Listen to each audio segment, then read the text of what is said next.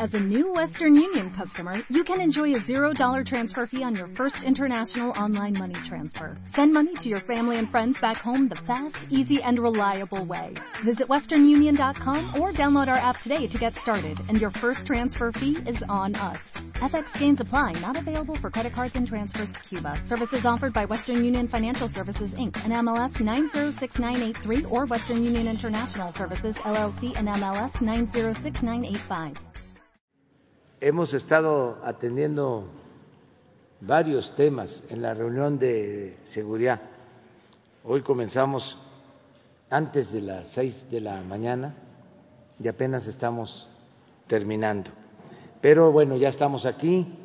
Eh, vamos a informarles sobre eh, la decisión de reiniciar los trabajos para concluir con la termoeléctrica de Morelos, que se había quedado suspendida esta obra por eh, demandas eh, de campesinos, de los habitantes de eh, las comunidades de esa región. es una obra que se empezó hace varios años, se terminó prácticamente, es muy poco lo que falta para que funcione, opere. Eh, se trata de una inversión de alrededor de 20 mil millones de pesos. Dijimos desde el principio que no podíamos dejar que se convirtiera en chatarra esta planta, porque se trata de dinero del presupuesto, que es dinero del pueblo. Si se inicia la operación de esta planta, se contaría con energía eléctrica para todo el estado de Morelos. No se trata de una planta particular, privada, es una planta de la Comisión Federal de Electricidad. Y la Comisión Federal de Electricidad es una empresa pública, es de todos los mexicanos.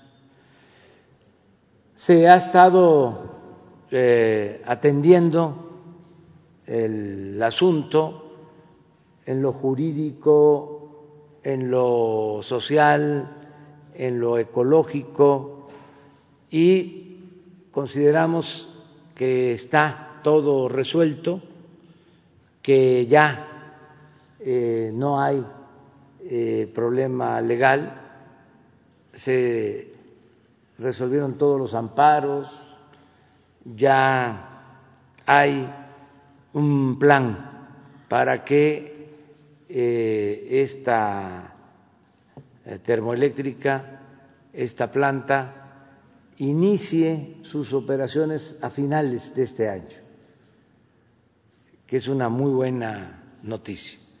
Para eso eh, nos van a informar sobre todo este tema con el propósito de que la gente de Morelos tenga la información y todo el país este, de lo que se está haciendo.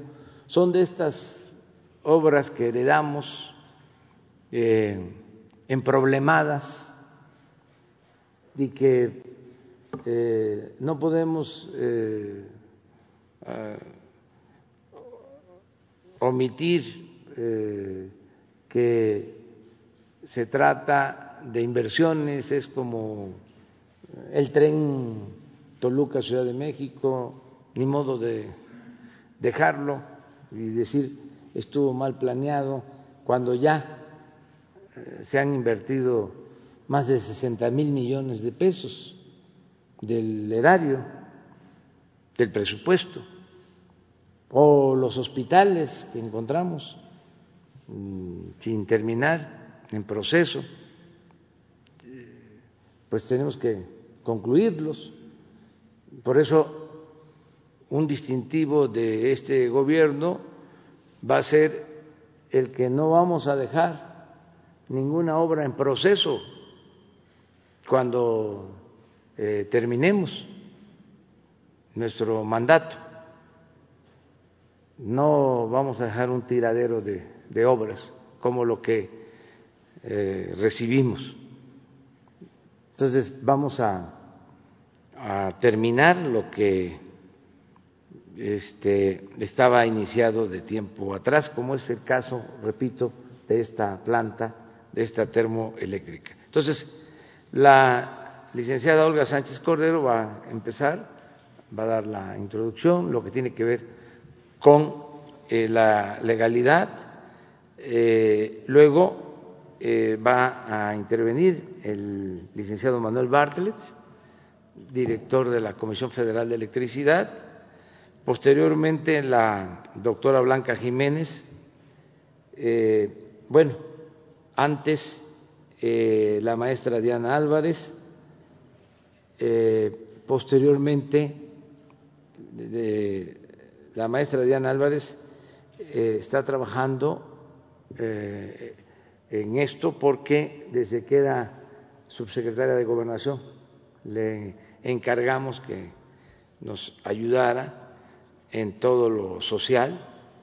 Em, ahora ya es la eh, directora del Banco del Bienestar, pero este, está terminando su eh, encomienda en este tema de la eh, planta de Morelos.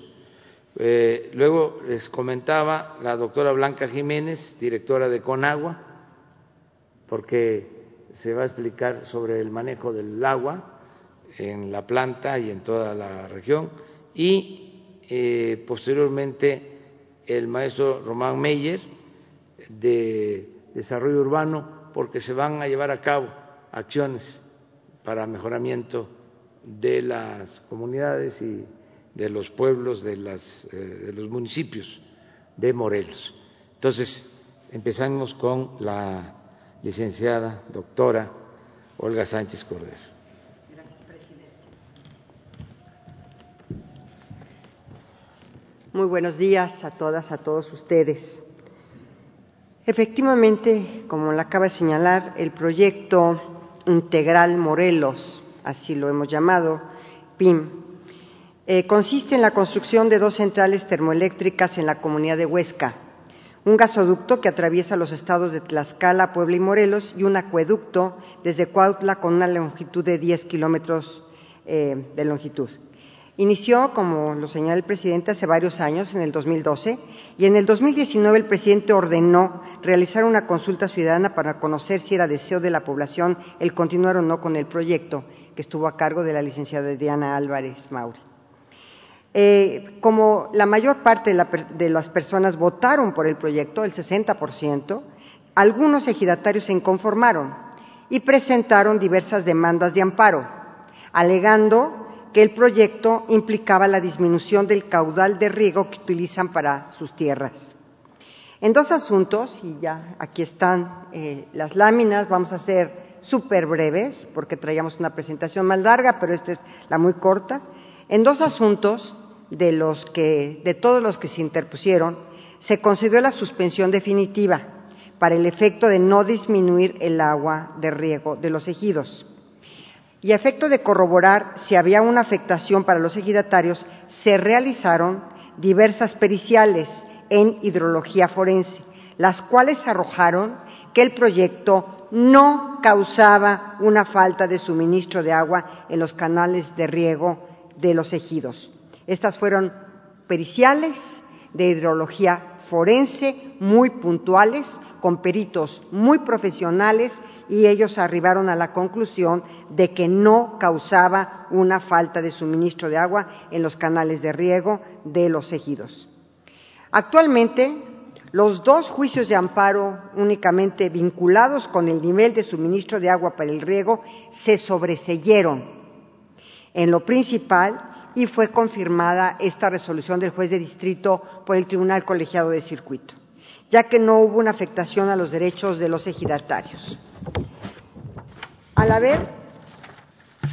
Al no haber ninguna suspensión ya vigente relacionada con la construcción y, eh, abastecimiento del acueducto, Conagua procedió a otorgar permisos a la Comisión Federal de Electricidad para continuar con el proyecto.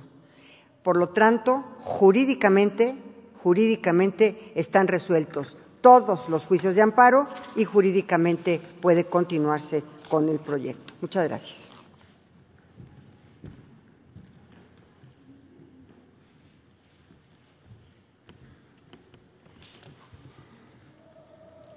Morelos es uno de los pocos estados que no tiene generación eléctrica propia.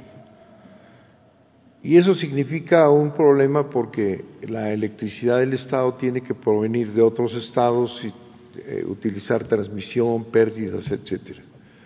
De manera que la ubicación de una planta de generación eh, eléctrica en el estado de Morelos es un tema importante. Eh, se trata de la instalación ya concluida de una planta que se llama ciclo combinado. Un ciclo combinado es una planta que genera electricidad a través de un combustible, en este caso es gas, y combinado porque también, además de quemar gas como combustible, utiliza el vapor que deriva de, ese proceso y tiene otra turbina. Ciclo combinado es una de las tecnologías más modernas que existen en el mundo. Es una planta que tiene una capacidad de 642 megawatts, que significa una planta importante ya, de las más importantes del país. Y pertenece a, todo un sistema, como ya lo explicaba la secretaria de Gobernación, un sistema que trae eh, este, desde la conducción del, del, gas hacia la planta, lo cual es una, una obra importante también para dotar de gas, que es el, el combustible eh, más limpio que pueda haber en el momento, de manera que este sistema integral Morelos que se llamó es una obra que implica eh, 20 mil millones de pesos en su conjunto. El costo de la, de la planta es de 606 millones de dólares. En general son 20 mil millones de todo el sistema. Esa central va a abastecer prácticamente a todo el estado de Morelos. Y el estado de Morelos está creciendo, tiene zonas industriales importantes, turismo, etcétera, eh, de manera que es un importante apoyo y necesario, inmediato y urgente para el estado de Morelos. La, planta, decíamos, tiene eh, la virtud de consumir eh, gas, y por tanto se va a aportar, la CFE va a poder aportar electricidad con eh, la energía más limpia que existe en el país. Esta planta eh, tiene un sistema de enfriamiento húmedo, se llama. el calor que se genera es muy intenso en, este tipo de, de plantas y requiere siempre de una manera u otra un enfriamiento. Y el enfriamiento que se le concedió entonces, hace ya tres años, que se le aplicó es un enfriamiento húmedo, se llama, o sea, con agua. Esto generó todo un sistema para proveer de agua a la planta para el enfriamiento. Ya la directora de Conagua lo va a explicar con más detalle, pero eh, lo que es importante es que para dotar de esa agua eh, necesaria para el, para el enfriamiento, se hizo todo un trabajo de traer aguas negras a una planta de tratamiento que se hizo, que se renovó totalmente.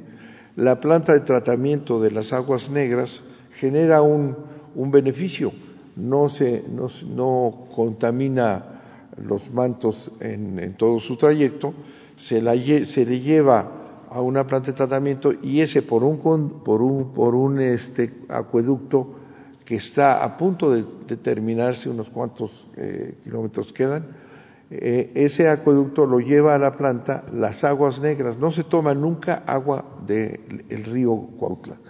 Son aguas negras tratadas, gris, agua gris se llama, que es la que se utiliza para enfriar en la planta, y la planta después arroja, arroja un agua este, vuelta a tratar a través del sistema este, de enfriamiento de la planta. Ese es un punto importante, no usa agua del río y sin embargo aumenta el caudal del río al haber llevado el agua, el agua este, a la planta de tratamiento, las aguas negras, y eh, el vertir agua también tratada o también limpia por el procedimiento de, de, este, de enfriamiento. Es muy importante también que hay un, hay un eh, convenio con los, eh, una organización que se llama Surco, que es la que organiza a los campesinos que tienen los derechos del agua del río Cuautla. Hay un acuerdo con ellos para pagarles, de todas maneras, por ese servicio, se le paga a, a la sociedad Surco de los campesinos. Es una obra de enorme importancia, estaba, como lo dice el presidente, con muchos problemas se tardaron en construir, hubo problemas en, diferentes lugares, todos están resueltos.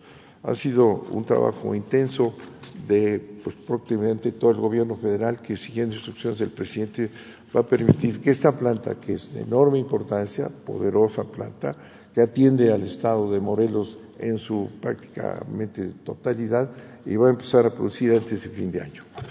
Eh, muchas gracias.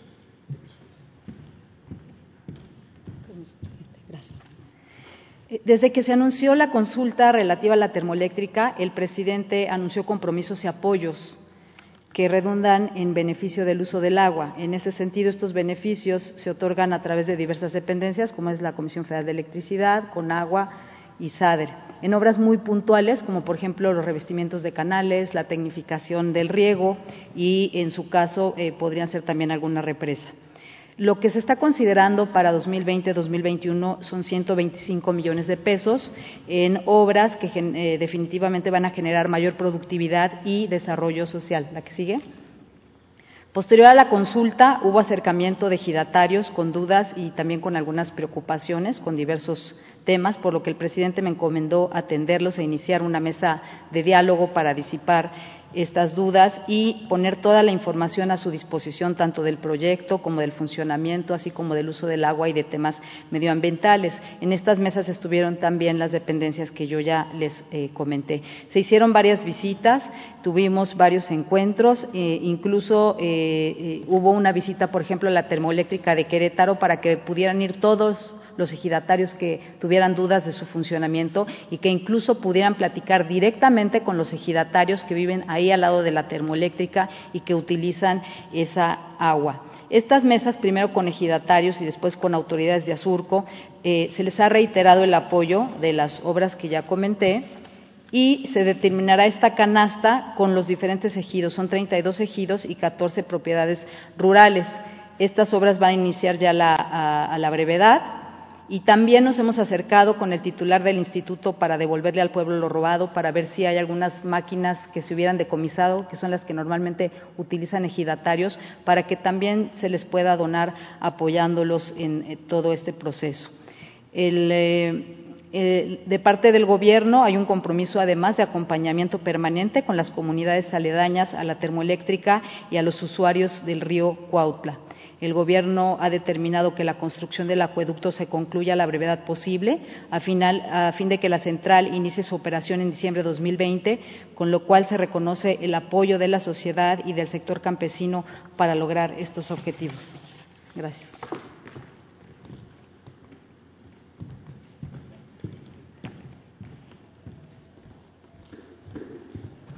Con su permiso, señor presidente, buenos días a todos y a todas. En el tema del agua, eh, la solución o lo que, lo que se pensaba que estaba ocurriendo en la Comisión Federal de Electricidad es que la termoeléctrica iba a agarrar agua del río Cuautla y por lo tanto le iba a faltar agua a la gente de abajo, que es Azurco quien puso los amparos.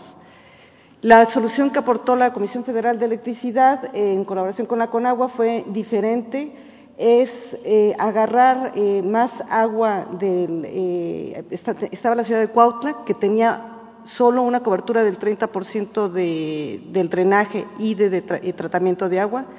se incrementa la cobertura de tratamiento, se capta mucho más agua en la planta de tratamiento, en lugar de que fuera una planta de eh, se tuvieran 350 litros de aguas negras iniciales, se sube a 885 litros. Entonces, esta agua que ya está usada y que y sin agarrar agua del río, se extrae de la planta del tratamiento, es lo que dice ahí Petar, se lleva a Huesca, en Huesca se mejora la calidad del agua. Mucha gente piensa que las plantas depuradoras regresan el agua a la calidad inicial potable. Esto no se hace así porque los cuerpos siempre tienen, eh, los ríos siempre tienen una capacidad de depuración, dicho así muy esquemáticamente. Si ustedes tienen una agua con una calidad de 10, las plantas de tratamiento eh, eh, o, tienen contaminantes de 10, las plantas de tratamiento los dejan en 3 pero en la termoeléctrica necesita mucho menos contaminantes, necesita de uno. Entonces todavía ellos les suben la calidad, la tratan, prácticamente eh, eh, no, la, eh, no la contaminan y la regresan. Por lo tanto, al final, en lugar de que se tenga una, una, descarga de agua de 170, se va a tener mucho más agua al final, porque era agua que no llegaba al río, era agua que no se, eh, no, se, no se captaba, ahora se capta, se trata, se le mejora la calidad. Como había eh, el tema de los amparos, que eh, la gente no estaba muy de acuerdo con esta solución, se invitó a la UNESCO. La UNESCO, la siguiente por favor, armó un grupo de cinco especialistas. Ustedes oyeron el término este de hidrología forense que mencionó la ministra.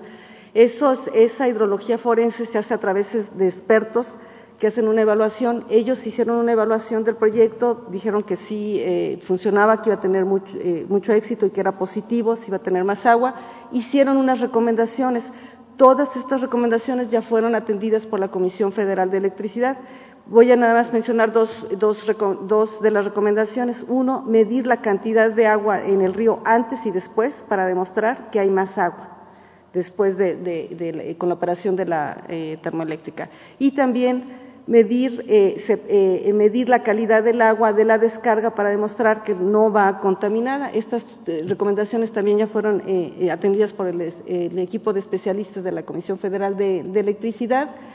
Por lo tanto, se pudo dar ya las pruebas a, a, los jueces, se solucionaron los juicios de amparo y la Conagua pudo emitir los tres permisos de construcción y todo está en orden. Va a haber más agua y va a haber también planta.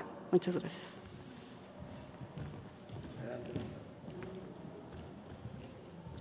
Muy buenos días. Eh, bueno, como parte de los programas de apoyo que el Gobierno federal está implementando eh, en el Estado de Morelos, entre lo que corresponde al Programa de Mejoramiento Urbano, el Programa Nacional de Reconstrucción, entre el año 2019 y 2020, estamos eh, invirtiendo aproximadamente 10 mil millones de pesos en estos diferentes municipios como parte de un ejemplo de lo que hemos venido trabajando en el, programa de mejoramiento urbano, eh, son los resultados que hemos venido teniendo en el caso de Ayala, eh, estas intervenciones muy puntuales que hemos ya eh, concluido y entregado. Ahora, en el 2021, el programa de mejoramiento urbano estará trabajando en 10 municipios, entre ellos el municipio de Cuautla, esto en las inmediaciones de la propia planta.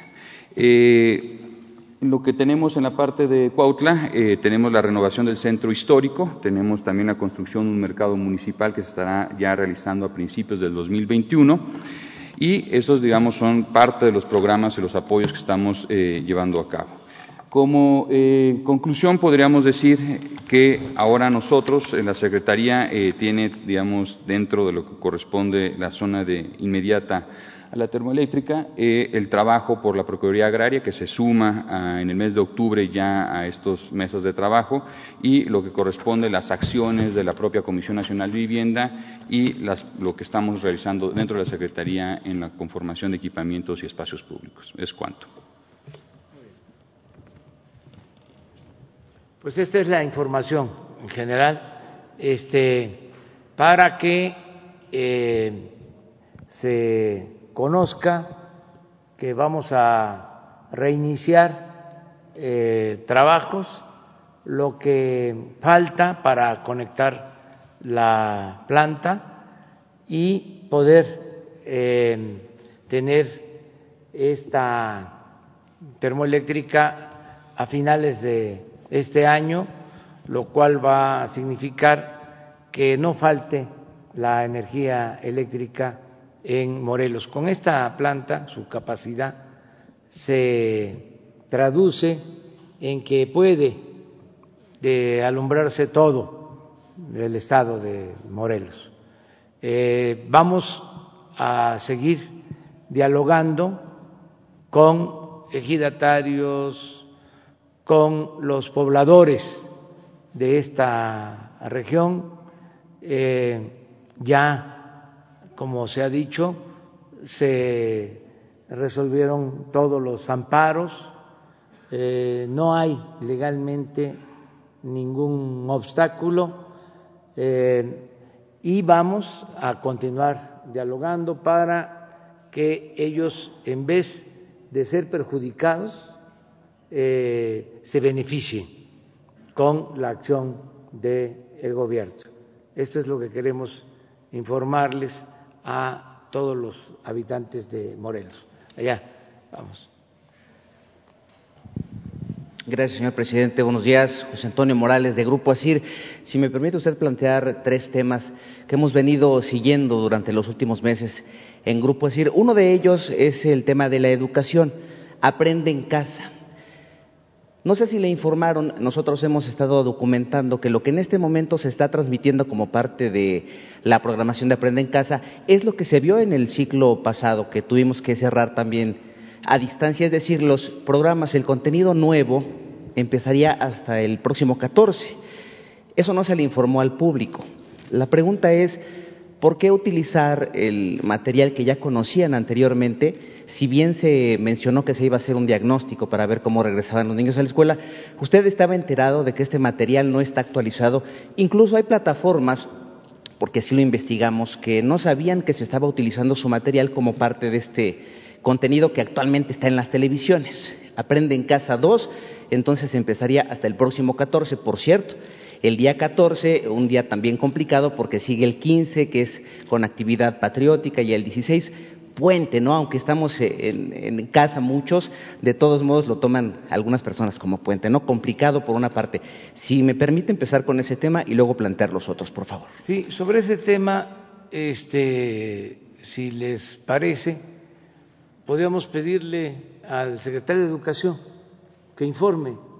Él lo ha venido haciendo, pero eh, sería bueno que se hiciese una especie de evaluación de cómo vamos con este programa. Se tiene que tomar en cuenta que se ha hecho un gran esfuerzo para el reinicio de las clases. Eh, yo tengo información de que eh, se está avanzando, no es lo mismo que la educación presencial, pero eh, hemos hecho lo que en otros países no llevaron a cabo, en otros países sencillamente no han podido reiniciar clases. Nosotros de esta manera, con el apoyo de medios de información, desde luego con el apoyo de maestras, de maestros, de pedagogos, eh, estamos eh, llevando a cabo este plan emergente. Sin embargo, que Esteban informe este, sobre cómo vamos, que se haga una evaluación y que pueda contestar tu pregunta. Que nosotros solicitamos también eh, información con la CEP, pero no habían querido platicar sobre ese tema hasta este momento. Tal vez a partir de ahora, con lo que usted comenta, pudieran ayudarnos. Se me hace muy raro porque es que estuvo todos los días, durante mucho tiempo. Y, no se había mencionado, por ejemplo, que parte de esa programación pues era también lo que se vio en vacaciones, ¿no? Incluso programas que ya se eso lo este, pudo él informar o aclarar durante el tiempo, pero bueno, nunca es tarde y este y la información es fundamental. Bien, el otro tema que le pido por favor nos ayude a tener claro es sobre el huachicol. A estas alturas, eh, dado que el gobierno federal que usted encabeza ha emprendido una lucha contra el huachicol, ¿cuál es el balance que hace de lo que se ha obtenido hasta este momento. Por ejemplo, en los ductos que se han ido recuperando, ya están funcionando otra vez, ya están suministrando combustible, están en plena operación o están ahí esperando. Eh, en el caso de las pipas que se compró, recuerda, para cuando a principios de año hubo este problema de la falta de combustible, ¿qué ha pasado con esas pipas? ¿Qué están haciendo en este momento? ¿Dónde están? ¿Están operando o no están operando? ¿Cuál es el balance general que podría ser? Bueno, están operando. Este, a ver si tienen la lámina de lo que se ha hecho. Es muy importante que eh, se tenga presente de que se robaban mucho combustible. esto desde el sexenio de Vicente Fox, luego con Calderón y luego con el presidente Peña Nieto. Y cuando les hablo del sexenio del presidente Fox es porque me consta. Era yo jefe de gobierno y fui a una reunión de la CONAGO, porque supuestamente iban a entregar a los gobiernos estatales excedentes por eh, eh, precios eh, elevados de el petróleo, excedentes de lo que había estimado la Cámara en el presupuesto y se había vendido este petróleo a más precio. Y eso permitía repartir un excedente como de 15 mil millones a todos los estados. Llegamos a la reunión, eh, era secretario Gil Díaz y subsecretario Carstens, y nos informan en esa reunión de que, en efecto, se tenía un excedente de 12 mil millones para repartir o 15 mil, pero que había que descontar 12 mil millones por el robo de combustible. O sea, lo tenían hasta contabilizado. El caso es que nos quedamos ahí, este, todos, nada más este, lamentando de que no nos iban a dar nada. 12 mil millones estoy hablando como de 2003, 2004. Eso continuó, siguió, al grado de que cuando llegamos nosotros se estaban robando en promedio 56 mil barriles diarios. Miren,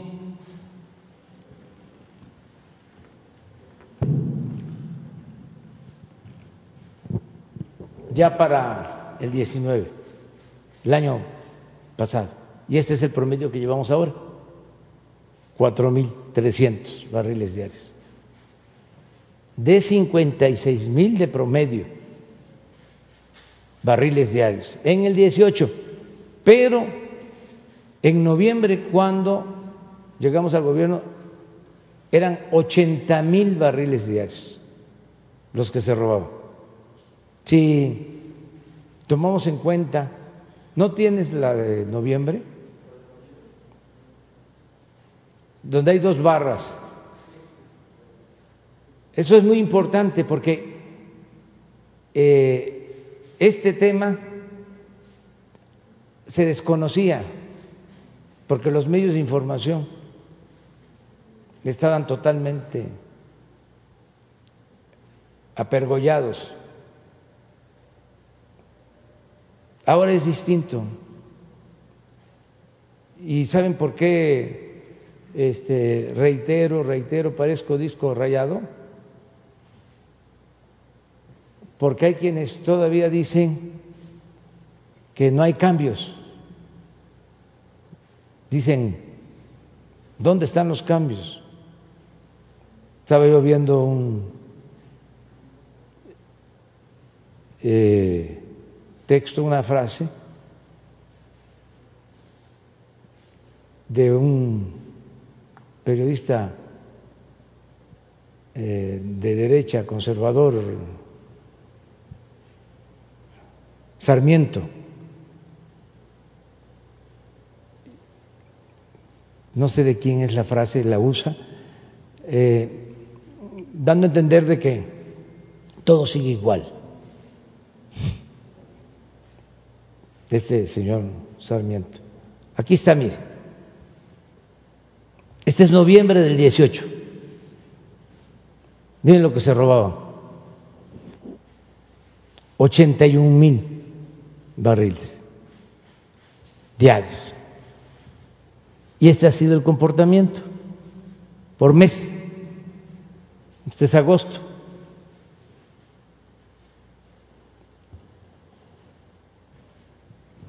Como tomamos la decisión, entrando, de que se acababa el huachicol, hubo presiones fuertes que hicieron jugar a las vencidas y hubo sabotaje, nos rompían los ductos y la gente se portó muy bien porque padecimos de eh, combustibles. Eh, había que hacer colas para cargar.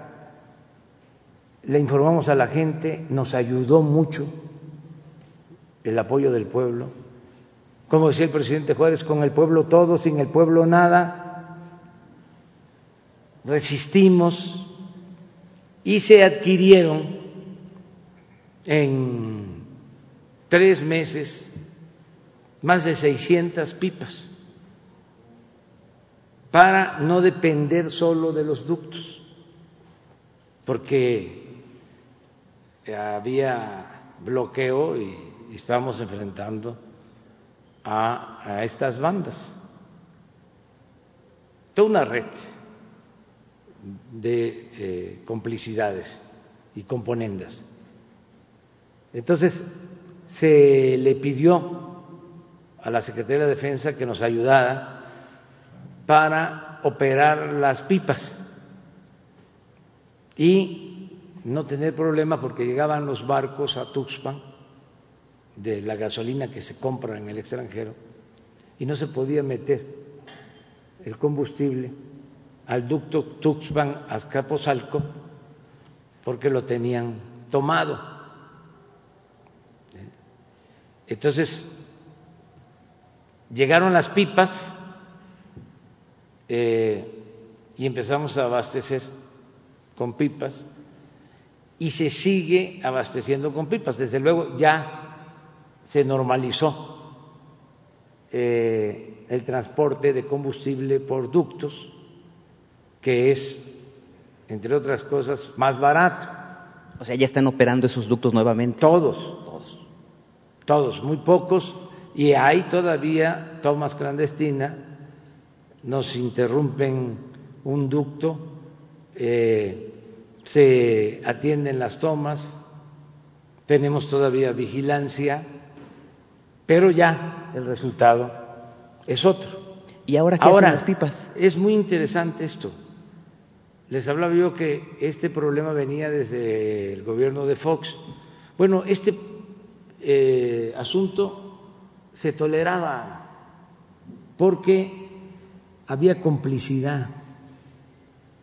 Es como todo, como el funcionamiento de la llamada delincuencia organizada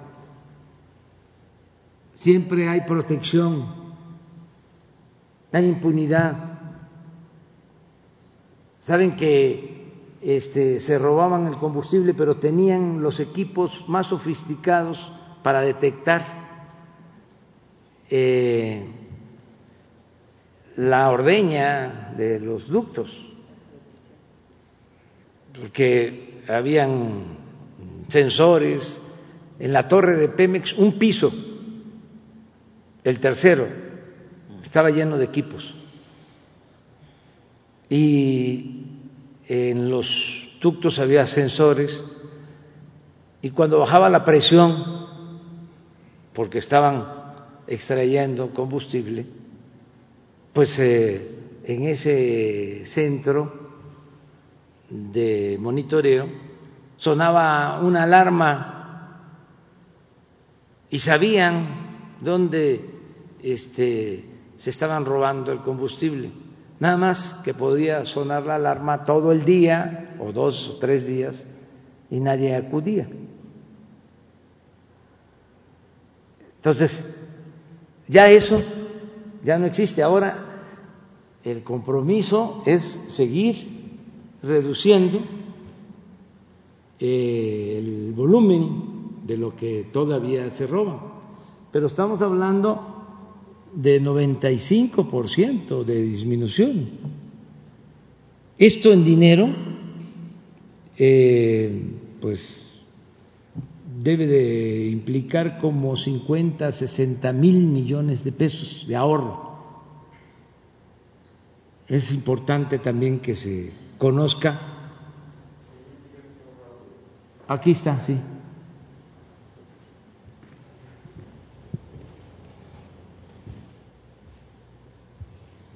100 mil millones. La corrupción hay que combatirla no solo por razones de índole moral, sino porque es mucho lo que se va por el caño de la corrupción, que es dinero del pueblo.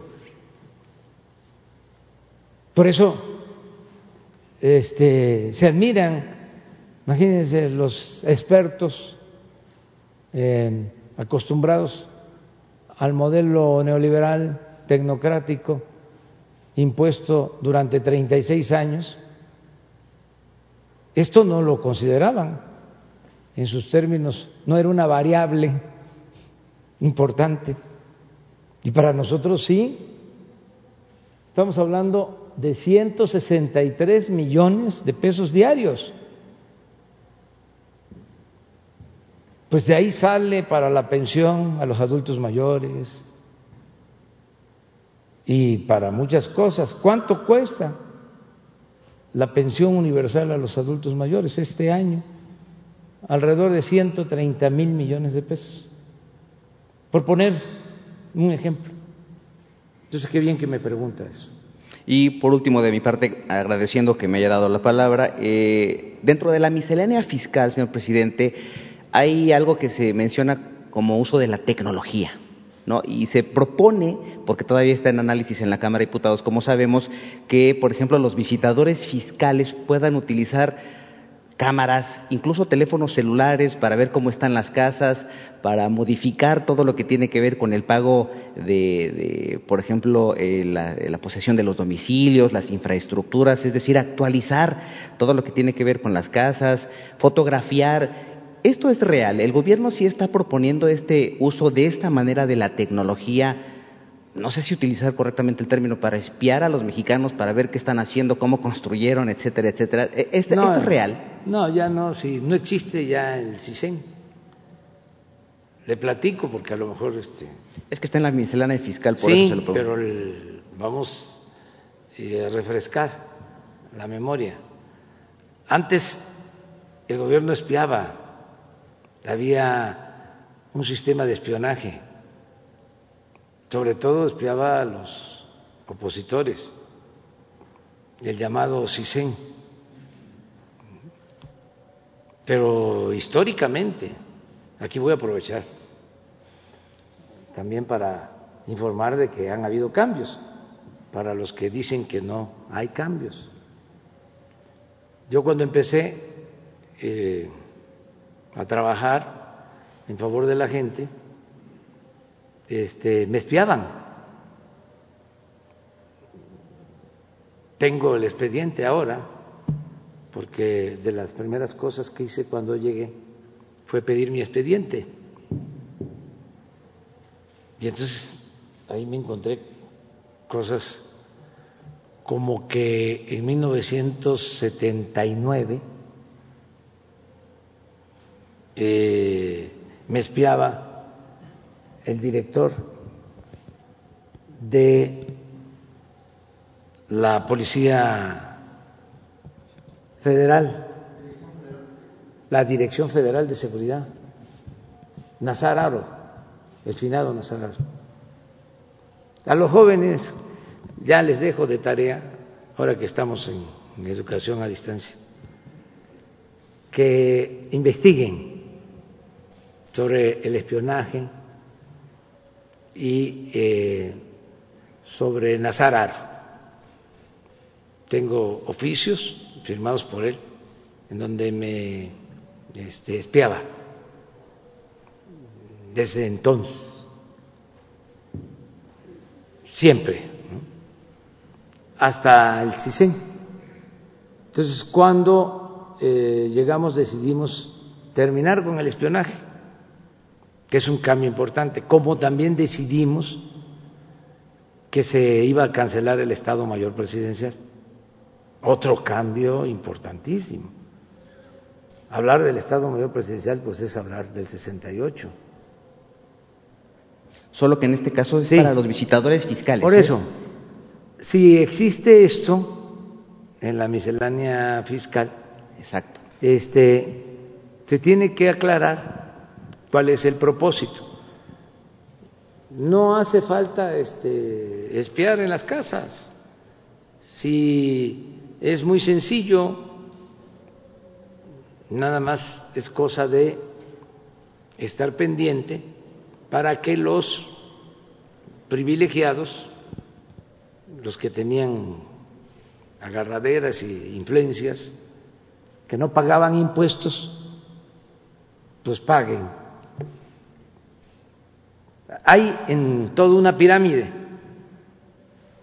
hay una pirámide poblacional, y en la base de la pirámide, desgraciadamente, están los pobres, que son millones. Me refiero a la composición poblacional en México. Y hasta mero arriba, en la cúpula,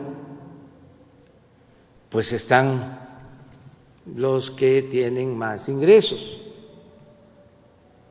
Bueno, ¿qué sucedía? de que los de arriba de la pirámide no pagaban impuestos. Estoy hablando de los de la punta, el pináculo, lo más elevado. Eh, o no pagaban impuestos o se les devolvían los impuestos.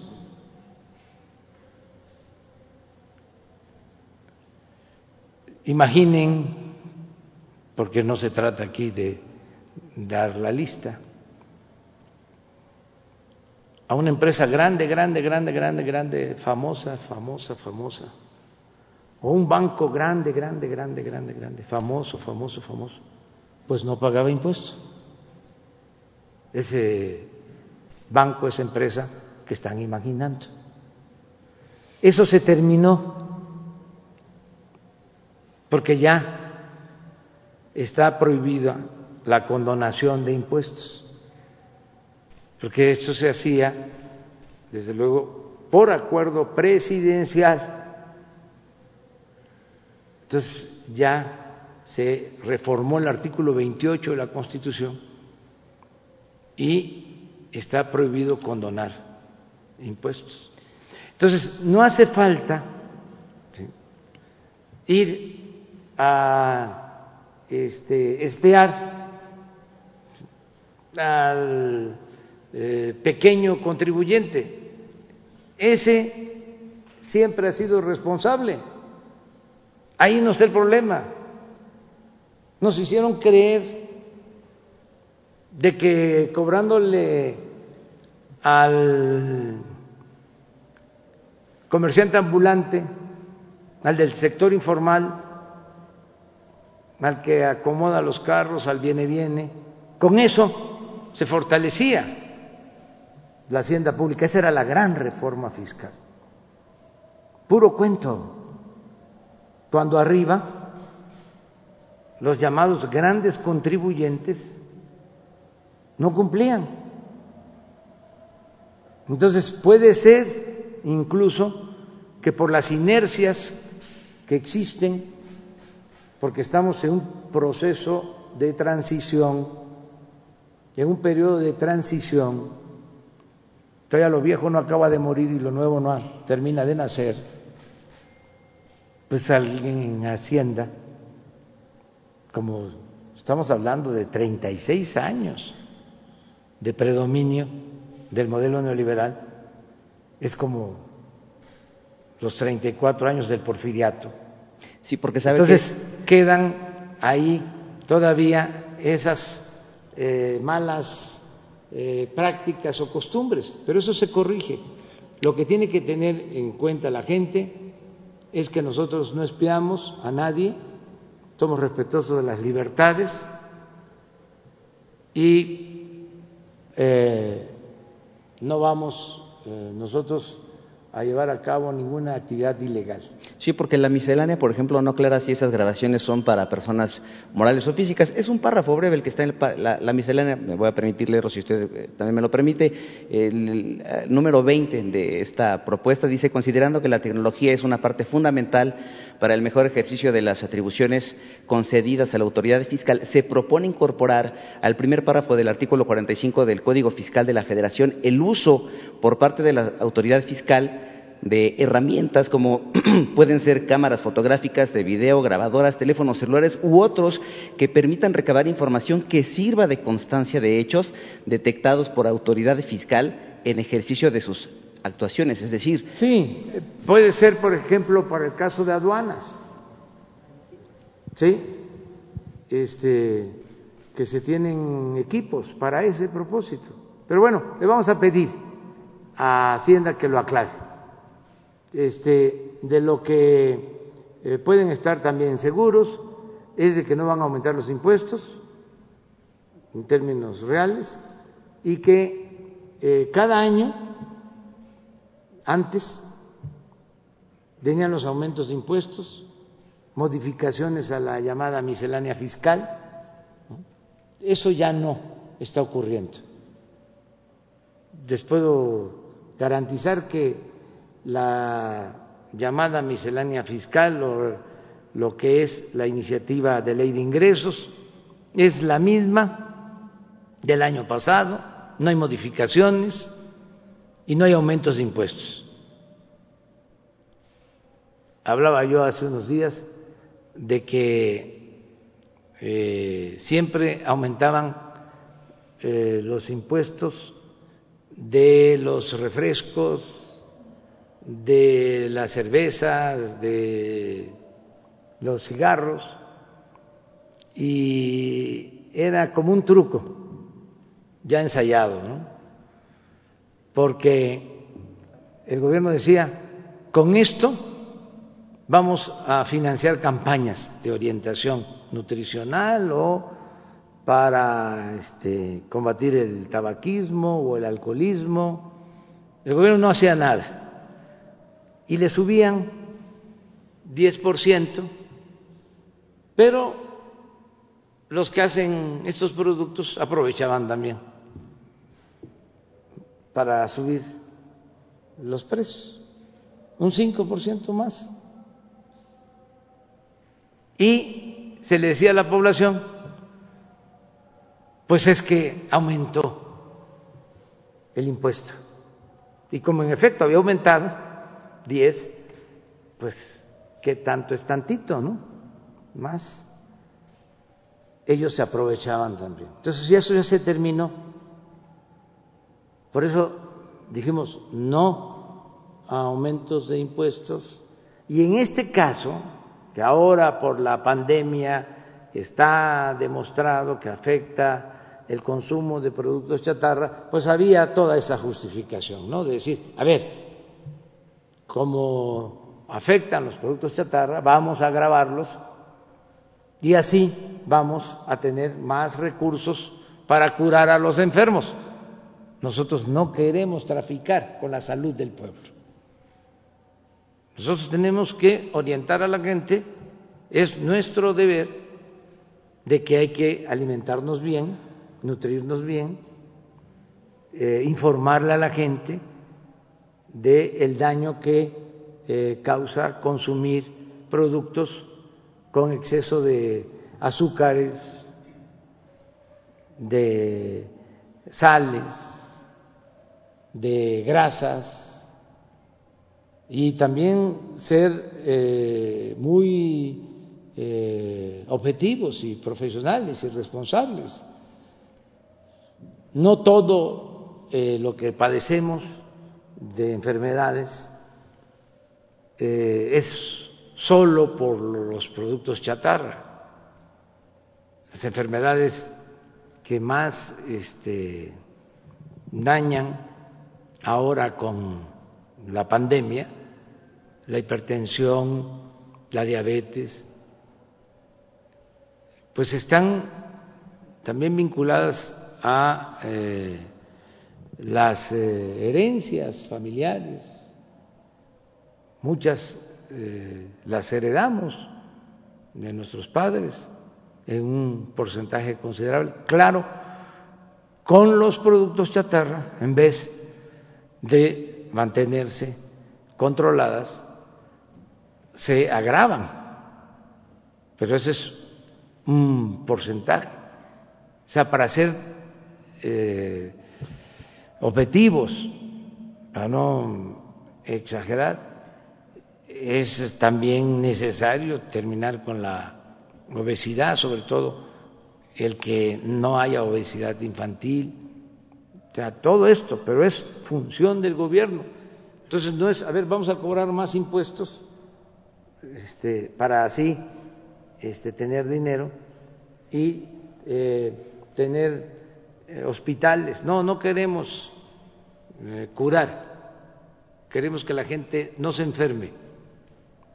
lo más importante es la medicina preventiva. Pero bueno, es esto. Muy bien. A ver.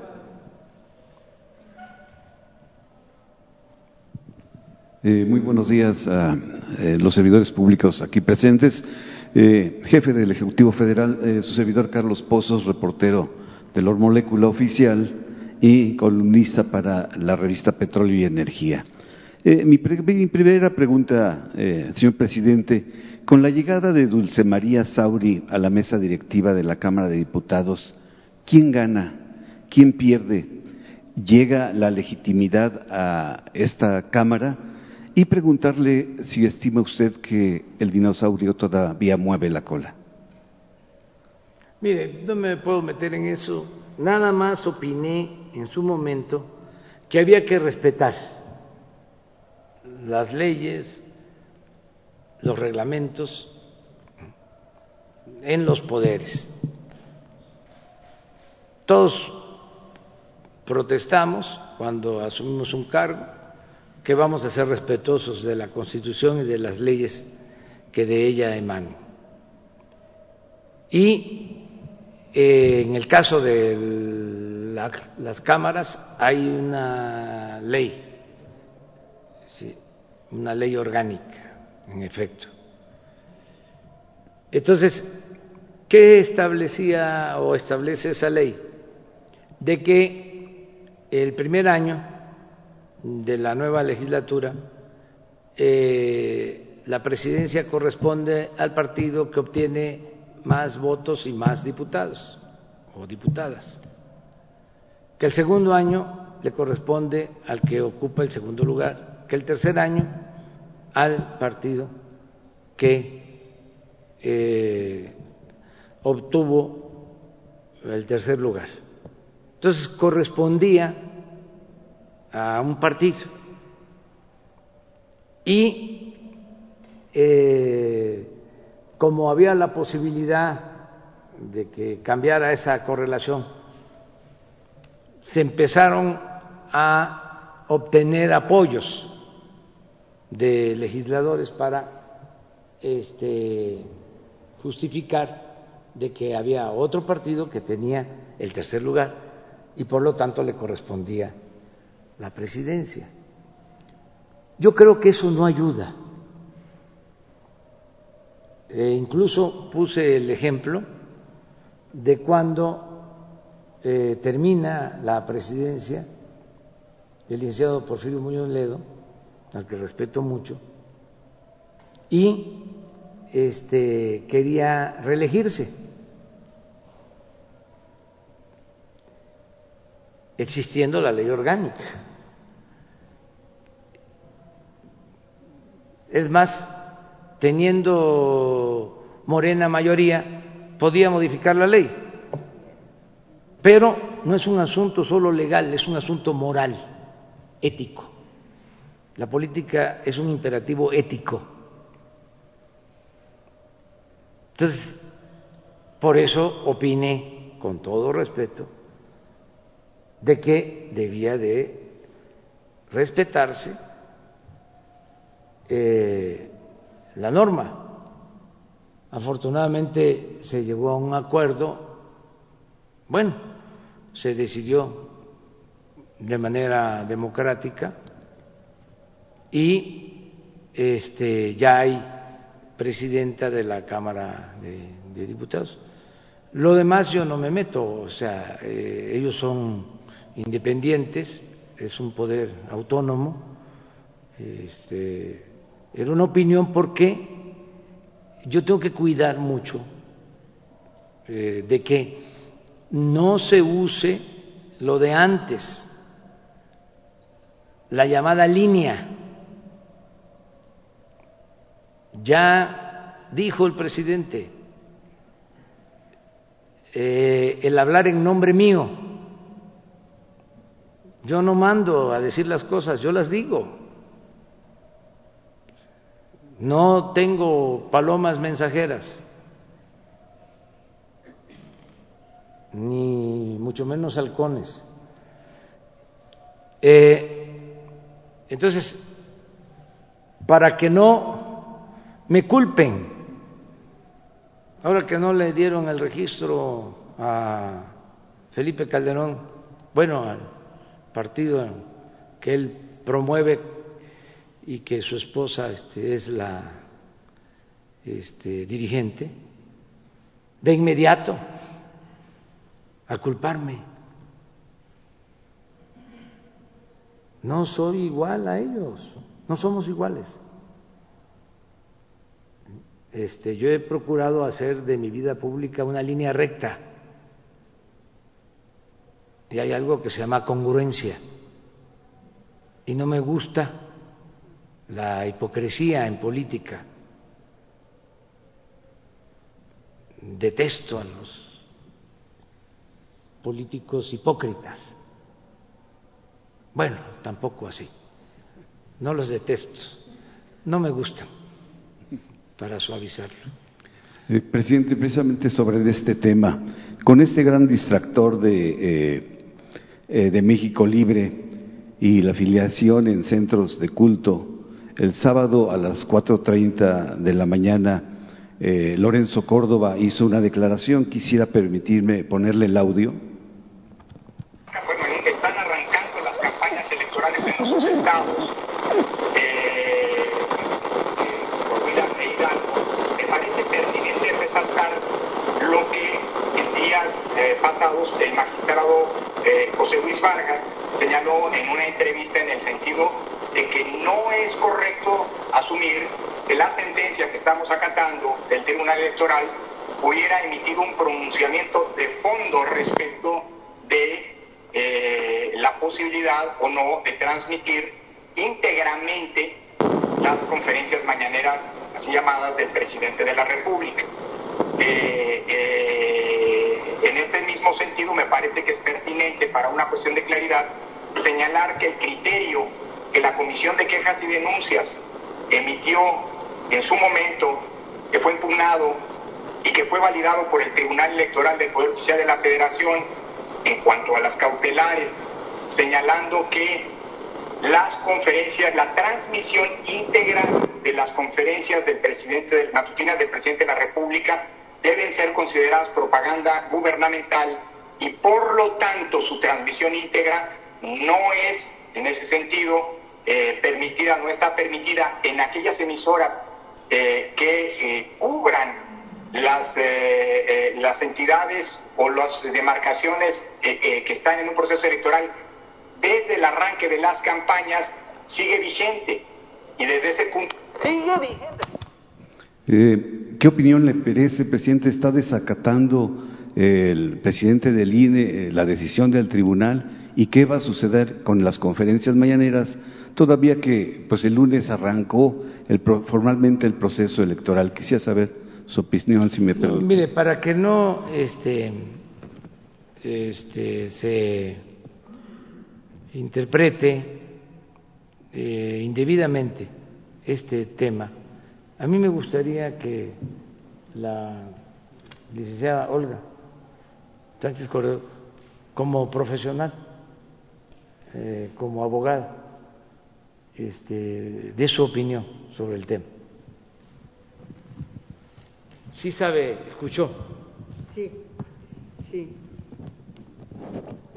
Sin tener en este momento las circunstancias de autos presidente ni las resoluciones, de lo que yo me acuerdo es que la sala regional especializada eh, multó a unos concesionarios eh, el año pasado, fue un precedente, por haber eh, permitido la transmisión completa de las mañaneras, pero ahí la sala regional, hasta donde yo recuerdo, porque esto fue el año pasado, hizo una distinción muy clara entre la libertad de expresión y en los informes que debe dar la libertad de expresión en esta sección de preguntas y respuestas, así también como los informes que no tienen eh, contenido de propaganda, sino que son informes de gobierno, por ejemplo, en materia de educación, en materia de salud, que deben ser conocidos por la población, que tampoco y que también es parte de las mañaneras que tampoco era un tema en donde se debería de restringir ni la libertad de expresión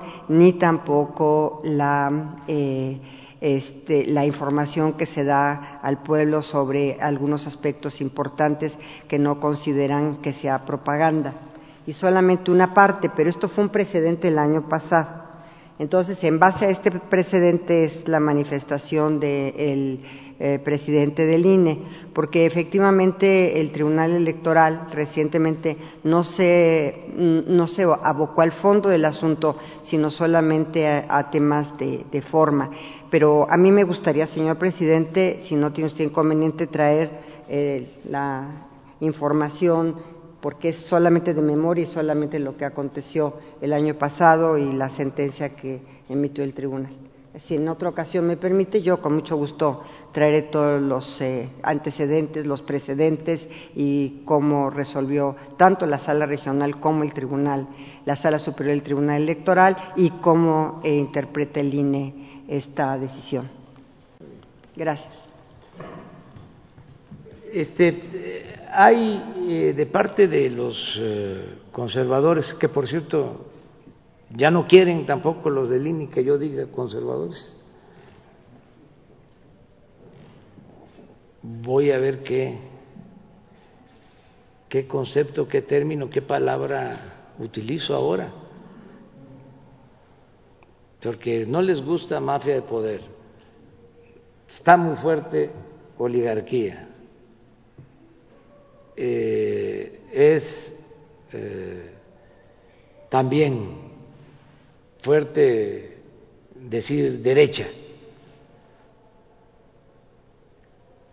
Además no se entiende mucho. Y desde el punto de vista conceptual, lo más apegado a la oposición que tenemos es el conservadurismo. Son realmente conservadores. Quieren mantener el statu quo, quieren eh, conservar eh, privilegios. Entonces, tampoco quieren en el INE. Lo del Papa también fue muy interesante, porque es un jefe de Estado y además un dirigente religioso importante, y este, como parte de los cambios, pues tenemos que eh, hablar de los pensadores políticos, luchadores sociales, de México y del mundo.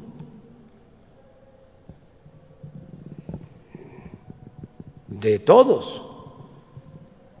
Este, y parece que eso también eh, no, no les eh, gusta. Pero en fin, vamos a ser respetuosos de la legalidad eh, y vamos a, defender también nuestro derecho a manifestarnos. ¿Qué quieren que nos quedemos callados? Pues no se va a poder, eso sí, no. Presidente, eh, por último, ayer fue asesinado nuestro colega Julio eh, Valdivia Rodríguez, corresponsal eh, de El Mundo de Córdoba. Solicitamos respetuosamente el esclarecimiento de este asesinato, así como del de Javier Valdés, de Rafael eh, Murroa, de Jorge Sánchez, de todos los caídos eh, muertos en su cumplimiento en la labor informativa de los compañeros periodistas, señor presidente. Sí, es nuestro deber, es nuestra obligación hacer este, esta investigación y castigar a los responsables. Conozco Tesonapa y eh, sé de la importancia que tiene el periódico del mundo de Córdoba y lo este, heroico que es hacer periodismo en esa región como en otras del país. Eh, por eso se tiene que investigar y castigar a los responsables en todos los casos.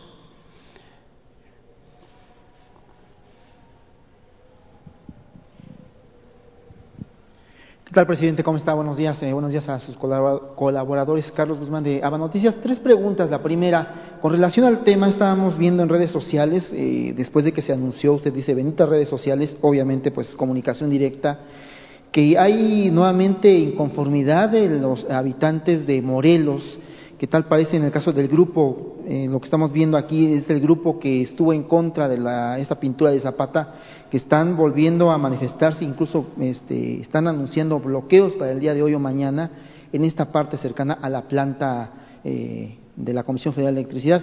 Preguntarle ya sea a, a la titular de Conagua o a sus funcionarios si es que ya se tiene contemplado el platicar o el limar ya la aspereza con este grupo que tal parece que es el único que está protestando. Y sí, hay que este, dialogar e informar que no haya manipulación que este, no se eh, engañe a la gente. Ahí hubo incluso un crimen este, de un dirigente social y es algo extraño porque a veces en movimientos sociales eh, que eh, luchan por causas justas se infiltran gentes este, que tienen otros propósitos. Lo mínimo es que tienen intereses caciquiles, pero hay inclusive este, hasta delincuencia organizada a veces. Entonces, eh, decirle a la gente que eh, nos tenga confianza, que nosotros no vamos a hacer nada, nada, absolutamente nada que les afecte o que afecte el medio ambiente, que no eh, eh, haríamos nada en contra del pueblo. Y que se cuiden de los eh, líderes nylon de los eh, oportunistas, de los que antes cobraban en el gobierno y ahora ya no reciben eh, moches y están enojados. Organizaciones campesinas supuestamente independientes o pseudoecologistas que si no recibían dinero del gobierno, como lo hemos visto aquí, recibían dinero de fundaciones del extranjero. Entonces, que nos tengan confianza, este, que nosotros eh, no vamos a perjudicar. Hay gobiernos que dan y hay gobiernos que quitan. El gobierno de nosotros es un gobierno que da, es un gobierno del pueblo, para el pueblo, con el pueblo. Y de manera este, especial es un gobierno para la gente humilde, para la gente pobre, para los más necesitados. Entonces decirle a la gente, porque este, hay muchas inconformidades. Ayer hablábamos de el caso de Chihuahua. De Chihuahua. Es lo mismo. Lamento mucho el que haya perdido la vida una mujer que su esposo incluso esté grave. Eh, nos dicen que mal los dos. Este, mi pésame profundo a sus familiares, a sus amigos, este, desde luego que se van a deslindar responsabilidades, desde ayer lo dije, se va a hacer la investigación. Lo que ya sabemos, y no es nuevo, porque ya lo venía yo diciendo aquí, es que estaban utilizando este asunto del agua con propósitos políticos electorales. Y también porque existen intereses creados este, en todo el control y el manejo del agua. El día de estos lamentables hechos participaron dos exgobernadores de Chihuahua, del PRI, diputado federal del PAN, también el senador Madero del PAN. Que por cierto, presidente, a pregunta de nosotros anterior, eh, hace dos días en el Senado, previo a la sesión ordinaria, nosotros, su servidor, le preguntaba lo de la gubernatura. Él prácticamente se destapó para la gubernatura de, ese estado. En eso anda. Y este, pero no eh, es eh, justo sea, es inaceptable que se utilice un asunto este, como este del agua con propósitos eh, electorales. Para los jóvenes, porque ya hay que estar hablando, este, para las nuevas generaciones. Ya nosotros nos vamos a ir este, ya eh, hasta podemos decir gracias a la vida que nos ha dado tanto. Ya vamos de salida. Pero lo importante es que eh, se vaya formando para que entreguemos la estafeta a las nuevas generaciones con eh, conocimiento de lo que era el antiguo régimen, para que se tengan todos los elementos.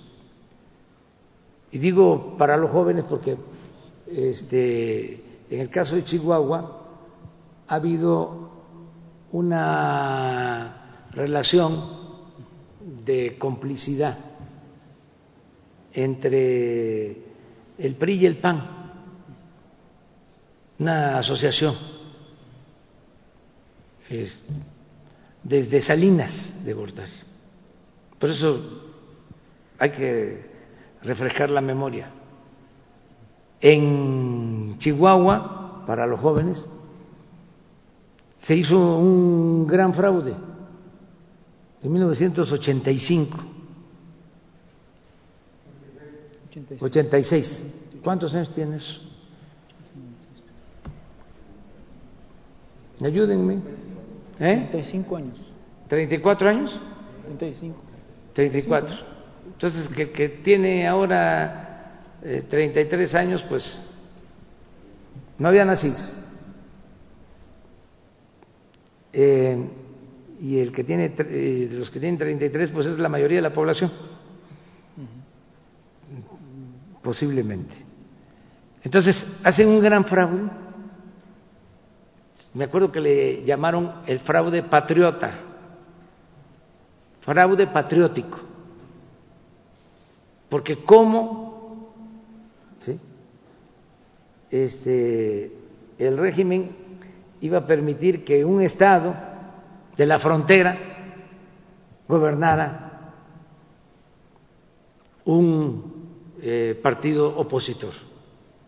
Entonces se metieron con todo, hicieron el fraude, impusieron a uno de los que antier estuvo en la manifestación. Alguno de esos exgobernadores. Creo que Baeza. Reyes, Reyes, no. Fernando Baeza. Que es interesante todo esto. Eso fue en el 86. Viene el fraude del 88. Y se impone Salinas. Y Salinas se arregla con los opositores. De ahí nace el PRIAN. Porque el PRI tenía hasta entonces tres cambios. Nace en 1929, presidente Plutarco Elias Calles agrupa a todos los revolucionarios dispersos y funda el PNR, Partido Nacional Revolucionario, 1929. Durante el gobierno del general Cárdenas, general Cárdenas eh, gobierna del 34 al 40, en 1938 el PNR se convierte en PRM, Partido de la Revolución Mexicana.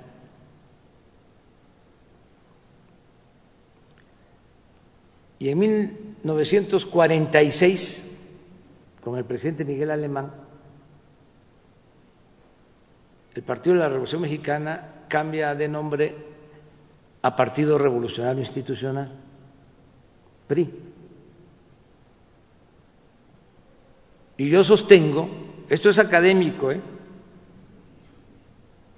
Este, nada político, no me vaya a multar el INE. Es para los jóvenes, es pedagogía. Que en 1988 hay otro cambio, ya es el PRIAN, porque hay un arreglo en las cúpulas.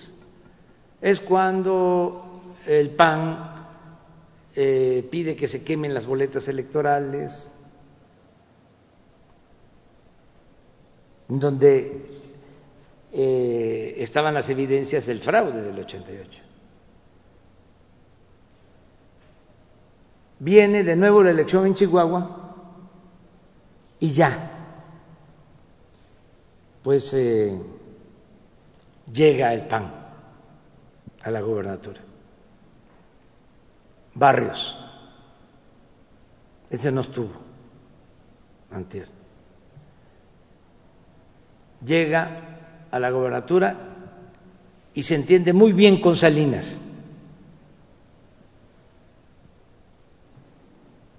Hasta elogia a Salinas. Termina Barrios y llega Patricio Martínez, que tampoco estuvo ayer, antier. Patricio Martínez. A él le tocó ser eh, gobernador de Chihuahua en el tiempo que yo fui jefe de gobierno en la ciudad. Esa reunión les hablaba de cuando llega Carsten a decirnos de que no había nada, ahí estaba Patricio. Y como es él, muy franco, se paró de su silla y eh, me dijo, vámonos porque aquí este, nos están viendo la cara. Este, bueno, termina eh, Patricio y entra eh, Reyes. Baeza, que ese sí estuvo, porque estos dos Baezas parece que son este, familiares y son de ahí de, de Delicias, donde está el conflicto. Desde luego son gentes prósperas. El primero de estos Baeza luego fue embajador en Costa Rica y tenía, no sé si este, siga siendo dueño de una empresa agrícola de exportación en sociedad con un exgobernador de Tabasco, Manuel Gurría Ordóñez. Este señor que participó, Antier. al que este, impusieron y fue gobernador y embajador de Costa Rica y asociado con el exgobernador Manuel Gurría y ahora este, de los dirigentes de esta movilización. El otro señor Reyes Baeza, que también estuvo gobernador, fue director del ISTE hace poco y ya saben ustedes cómo quedó el ISTE. No hace falta, ¿no? Hablar más. Y después de Reyes Baeza entró el señor que está en Estados Unidos, César Duarte. César Duarte César Duarte. Y después de César Duarte, el que está actualmente, Corral. Pero hay este, una asociación entre ellos. No hay ninguna diferencia. Engañaron al pueblo de Chihuahua durante mucho tiempo de que eran distintos. Y al final es más de lo mismo que había antes. Ahora que vienen las elecciones en Chihuahua, porque se dice, ya van a haber elecciones en Chihuahua, pero estamos, es septiembre, octubre, noviembre, diciembre, son cuatro meses y van a ser en junio, o sea, ya está prácticamente el proceso.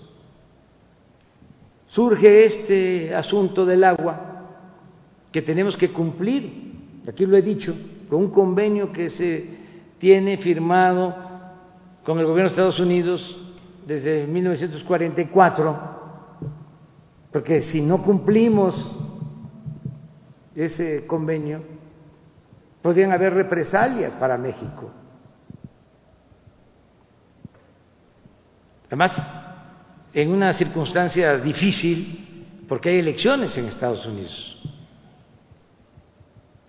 Entonces, se les llama a que ayuden, se les asegura que no va a faltar el agua,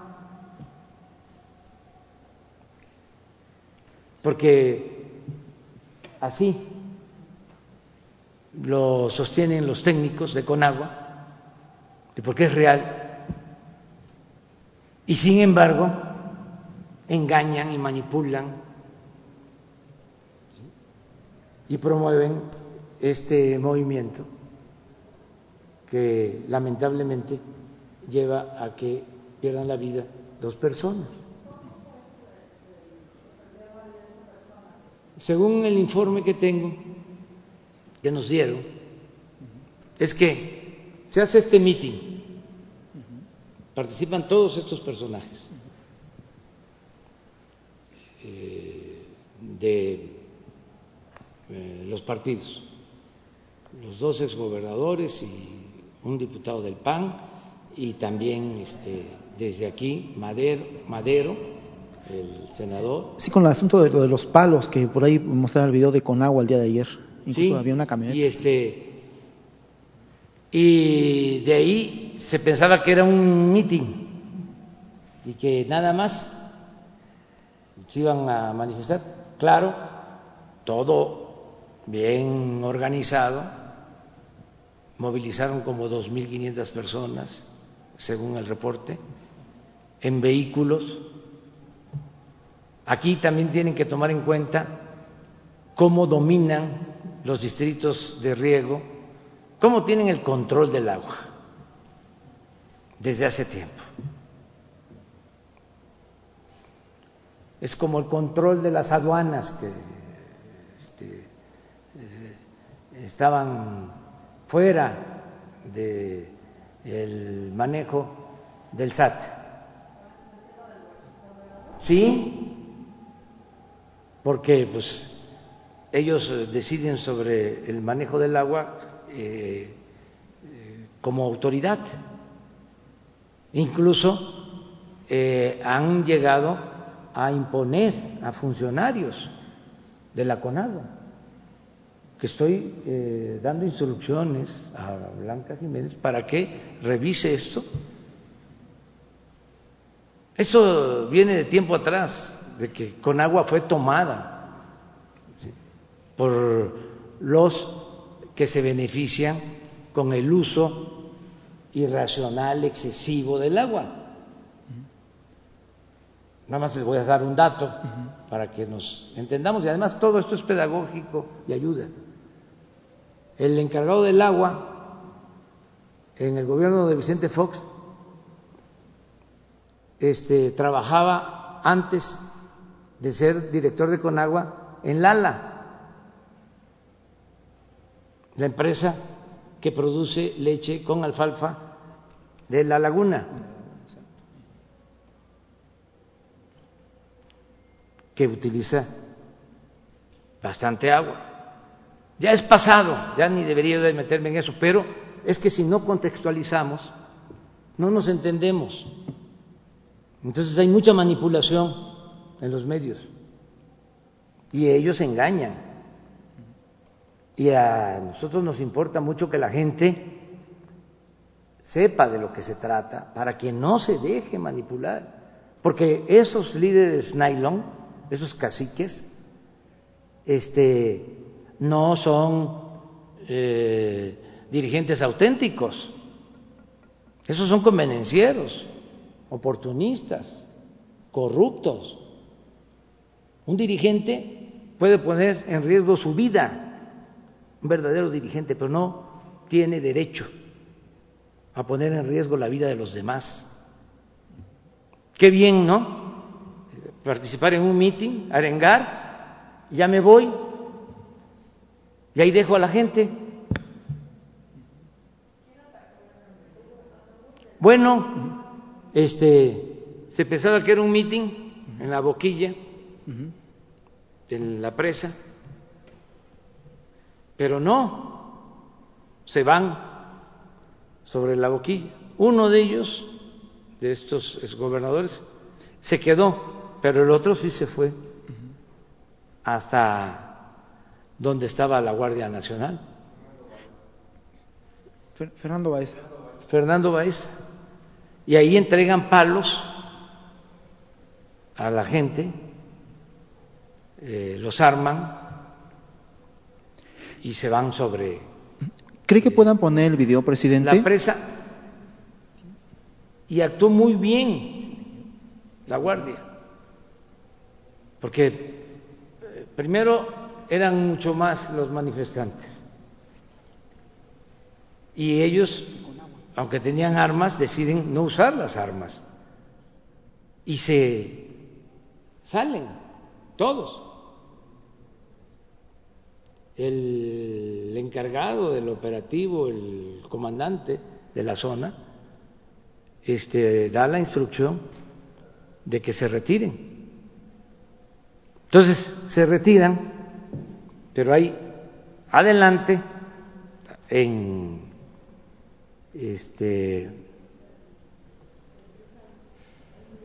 sí una derivadora este eh, que también eh, tiene eh, vigilancia de la guardia pasan ahí y este esto es la información que todavía el Ministerio Público tiene que este, esclarecer, pero pasan con carros diciendo de que les iban a tirar este, granadas o bombas.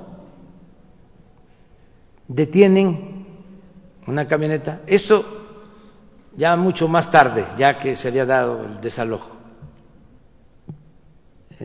ya en delicias, pues. Eh, detienen a estas personas y en efecto llevaban este, eh, granadas que habían eh, extraído de la toma de la presa, de la boquilla. Este es a, a la guardia. ¿Sí? Entonces, eh, detienen, deciden llevarlos a delicias. Es muy importante que en el caso de la boquilla, los que estaban en la cortina estaban armados los que estaban protegiendo solo tenían este, sus equipos antimotines sin armas. Entonces, por eso eh, hablo de que actuó bien el comandante, porque eh, llega a un acuerdo para desarmar a los que estaban recogen todas las armas y las sacan. Entonces lo que va quedando ahí es lo que recogen estos eh, señores. O hay que ver si es este de esas bombas que quedaron o otras. El caso es que los detienen, los quieren llevar a Delicias, se organiza una caravana para llevarlos. Ya esto ya como a las nueve, diez de la noche. Todo lo primero sucedió durante el día y eh, empiezan a seguir los cuatro camionetas este, a los de la Guardia Nacional. Sí, de los de los manifestantes, manifestantes pues. Y este se dan unos disparos, esa es la versión, contestan, este, contesta uno, primero unos tiros al aire y contesta uno, y de las cuatro camionetas se dan cuenta de que una se queda detenida. Entonces, las otras tres se van, se paran los de la guardia, van y encuentran que estaba este, herida de muerte una señora y el esposo. No, no, no, eso no me atrevo a decirlo. No, no, eso es la investigación. Sí, entonces ya llegan la ambulancia, los llevan, llevan a. La señora estaba este, eh, muerta, ya había perdido la vida. Eh, muy lamentable esto. Mm, sí, eso es lo que hay que ver. Si hubo, si hubo disparos o no, ¿sí? O fue este, un miembro de la Guardia Nacional. Eso, este, eh, sí, eso se sostiene que un miembro de la Guardia Nacional este, tiró.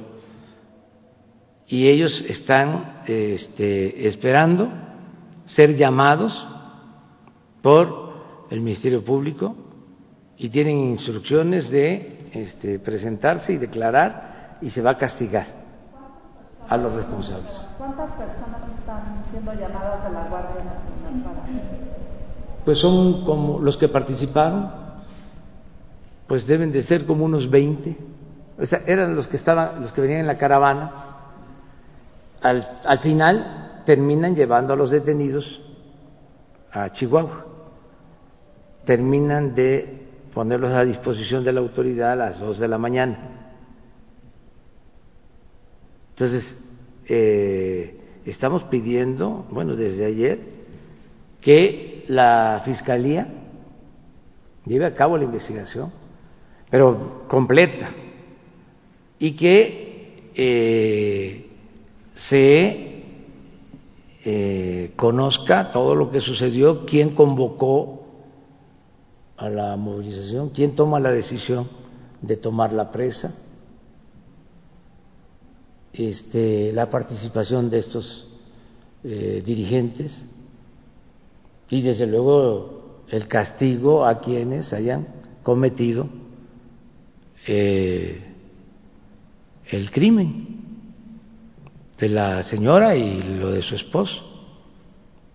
Yo le pedí a la licenciada desde ayer, Olga Sánchez Correos, desde la mañana, de que se buscara comunicación con sus familiares eh, Alejandro Encinas ya entró en comunicación con los familiares de eh, las víctimas y es muy lamentable esto. Pero eh, es importante conocer todo el contexto. Hay muchas cosas ¿no? que uno se pregunta como si se tenía este convenio, este, pues, que es eh, algo formal, ¿qué pasaba antes? ¿No se entregaba agua? ¿Qué pasaba en el caso de Chihuahua cuando estos gobernaban? ¿Entregaban el agua o no le entregaban?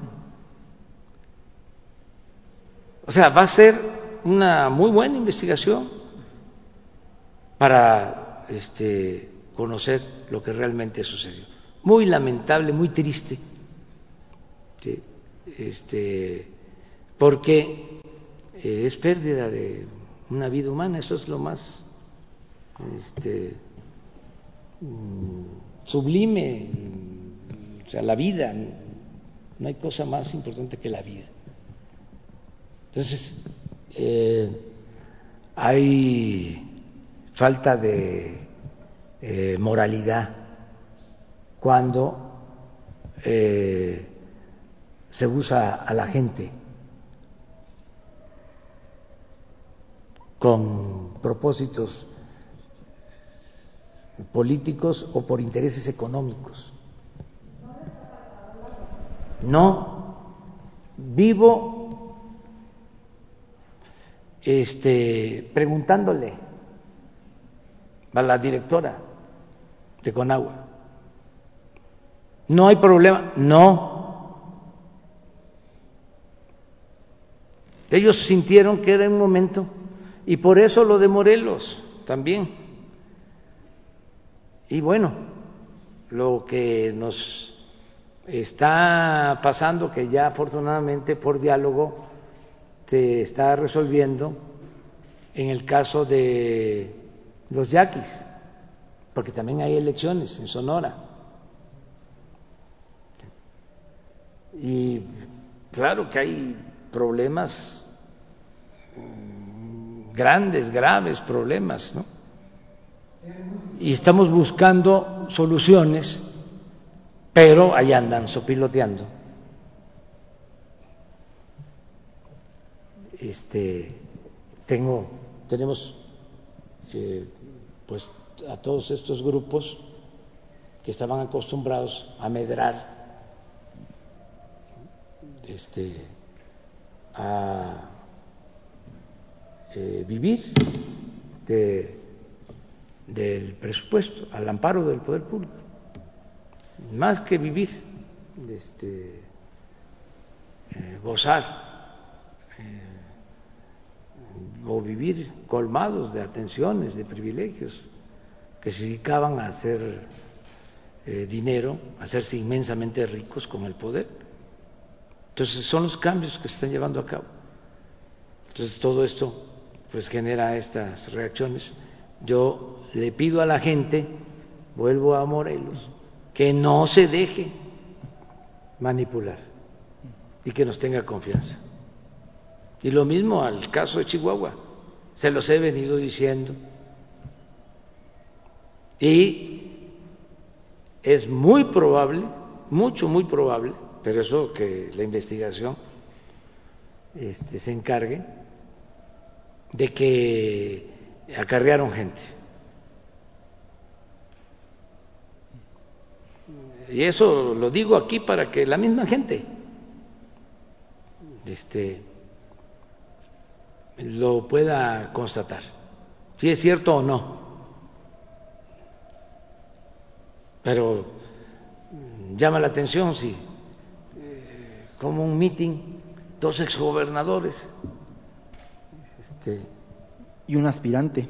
¿Mande? Y un aspirante a gobernador. Otro este, Madero que incluso ayer mismo se este se manifiesta o ayer o antier de que va a ser candidato. Sí, en el Senado lo dijo, a pregunta de servidor lo dijo. Pero bueno, ya no nos metamos tanto en eso. A ver. Sí, eh, me faltan dos preguntas más. Este, la segunda tiene que ver con relación, bueno, está aquí la ministra en retiro, con relación al tema de gobernación.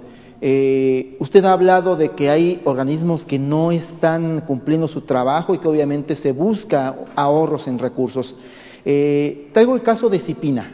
El caso de Cipina es muy, eh, muy, muy complicado en algún sentido. Hace unos días el gobernador Barbosa sacaba un caso a relucir de una pequeña, bueno, de un par de pequeñas ahí en Puebla. Una niña que murió víctima de que su papá, su mamá y hasta su tío la violaban. La niña de siete años de edad eh, declaró a medios, bueno, a sus papás también, y el gobernador Barbosa así lo evidenció, de que la niña de siete años ya no quiere vivir. ¿Por qué? Porque Cipina, en el caso de la instancia local, no ha hecho su trabajo. Anteriormente el DIF y su grupo de psicólogos hacían todo este trabajo de, de trabajar con niños, niñas y adolescentes pero tal parece que el CIPINA a nivel federal, la, ministra está aquí y me podría confirmar o desmentir en cifras qué es lo que hace CIPINA o no hace CIPINA eh, con los pequeños. Eh, un caso muy emblemático también sucedió eh, días después en Baja California, un par de senadoras en el Pleno, en el chacalódromo que le hicimos nosotros en el Senado de la República, se juntaban una de Morena y una de la Acción Nacional para evidenciar un caso similar en Baja California. La pregunta es, ¿qué hacer con Cipina?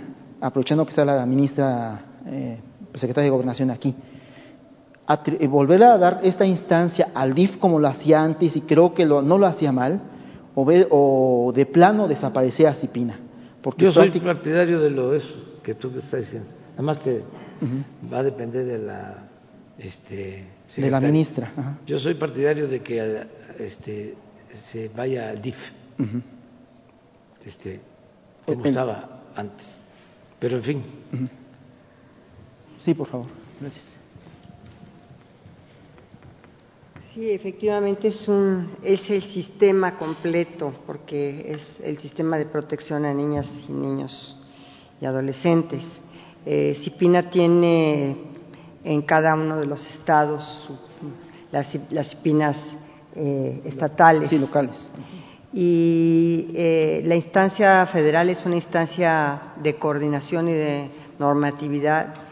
Y yo creo que CIPINA ha hecho un muy buen trabajo, la verdad, en la protección de las niñas, de los niños, de los adolescentes, eh, pero desde luego todo esto tiene que llegar primero al nivel, al nivel eh, local al nivel de las entidades federativas de los estados y también al nivel municipal. Es decir, eh, si nosotros queremos que cualquier acción de gobierno pueda tener éxito, debe llegar al, debe ser también un compromiso de los estados, de las entidades federativas y también de los municipios.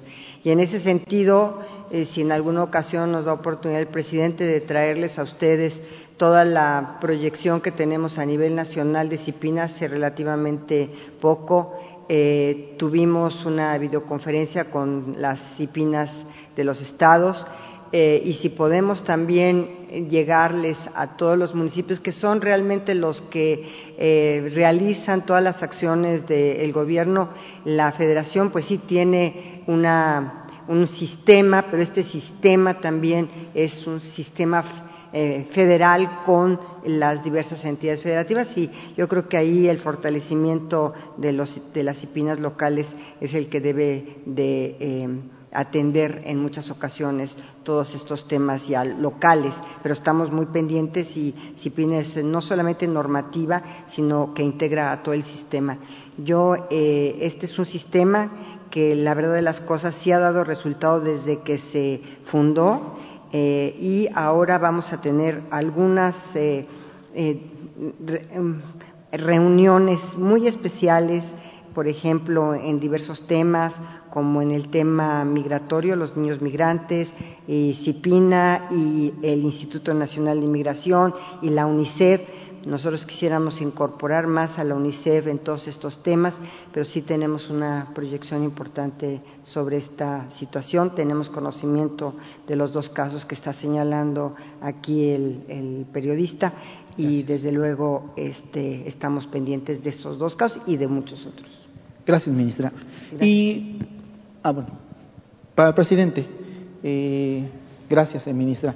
Eh, dos temas, si nos puede hablar de cómo, cómo quedó la cuestión de la concesión del puerto de Veracruz, Veracruz Puerto, de lo que mencionaba de, este tema, y la otra, tenemos ahí un trabajo de investigación que muestra que el Seguro Social está por licitar o ya licitó compra, arrendamiento de vehículos nuevos con una empresa que pues era prácticamente la favorita de Peña Nieto. No sé si tiene conocimiento de esta parte que está haciendo el Seguro Social y en dado caso si nos permite hacerle llegar a, Jesús este, este tema.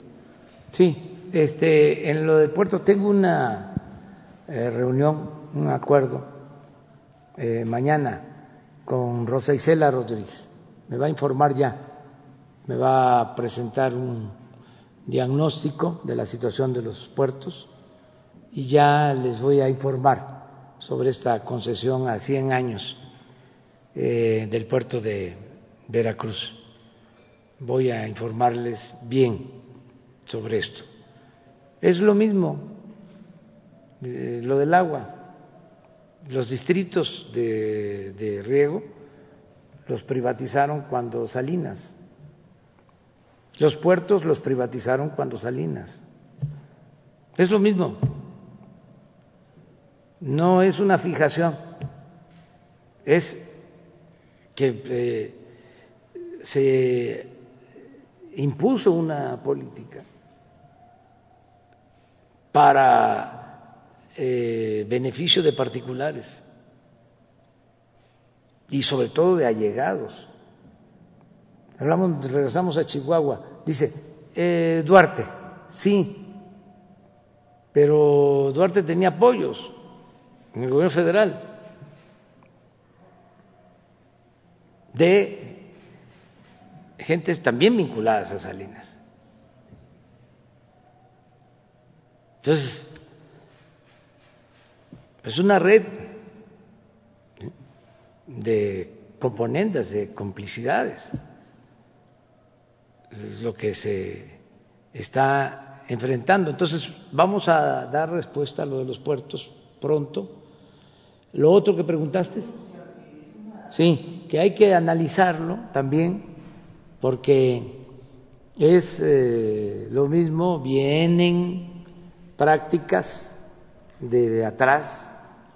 Les voy a hablar de casos en donde eh, todavía las estructuras de gobierno están igual que como estaban. Por más que les he pedido que en aras de la honestidad, si no están de acuerdo con la transformación, que nos ayuden este, mm, renunciando, pues ahí están. Este, eh, esto pasa en el seguro, eso pasa con agua, eso pasa en la Comisión Federal de Electricidad, pasa en todas las dependencias, todo el gobierno. Todavía nos falta limpiar, seguir limpiando. Eh, entonces, vamos a seguir llevando a cabo esta limpia y eh, vamos a pedir información de lo que estás eh, planteando, de estos proveedores predilectos de los gobiernos anteriores que todavía están este, participando. Y ver también si se trata de, este, asuntos legales, pero no solo es la legalidad, es la moralidad. Porque son expertos, son como el maestro limpio. No dejan este, ningún cabo suelto. Había un gobernador en un estado que era contador antes de ser gobernador, tenía su despacho contable.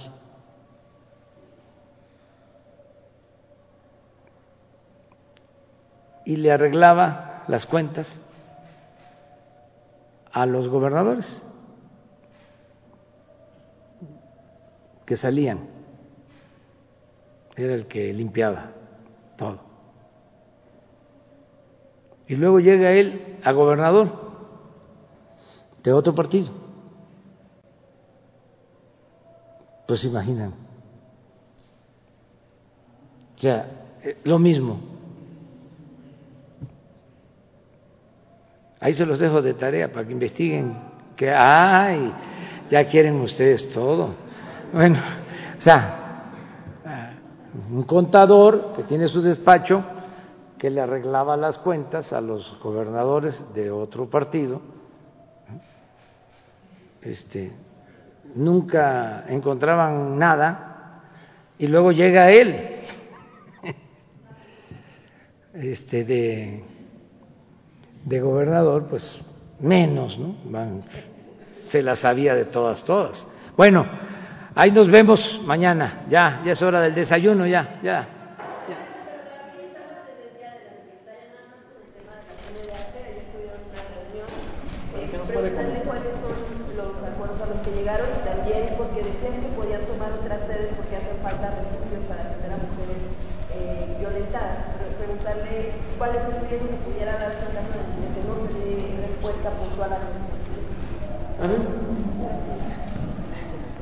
Efectivamente estuvimos con eh, las personas, con las señoras, porque todas básicamente son mujeres, bueno, todas son mujeres, las que fueron ayer a la Secretaría de Gobernación. Las atendimos puntualmente, nos comprometimos con ellas en que las diversas instancias de la Secretaría, la Unidad de Fortalecimiento del Sistema de Justicia, que tiene mesas especiales precisamente para dar seguimiento a los diversos casos, las iba a atender puntualmente, que Conavim, la titular de Conavim, iba a ir a sus estados porque muchas, muchos de estos asuntos de feminicidios y de violaciones y de violencia contra las mujeres son eh, competencia local, entonces que iba a ir a las diversas entidades federativas, a las diversas fiscalías o procuradurías para dar seguimiento puntual a todos estos reclamos legítimos de estas eh, mujeres que o ellas o sus hijas o sus familiares han sido violentadas. Y así eh, vamos a vernos cada, siguiendo precisamente el ejemplo del presidente de poner fechas este, en cada de cada, en cada eh, actuación y en, y en cada mm, reunión. Nos vamos a reunir en principio la semana próxima, el jueves de la semana, el día 17 si mal no recuerdo, y posteriormente nos vamos a estar reuniendo o cada 15 días o cada mes para ir siguiendo los diferentes eh, asuntos que cada una de estas personas tiene.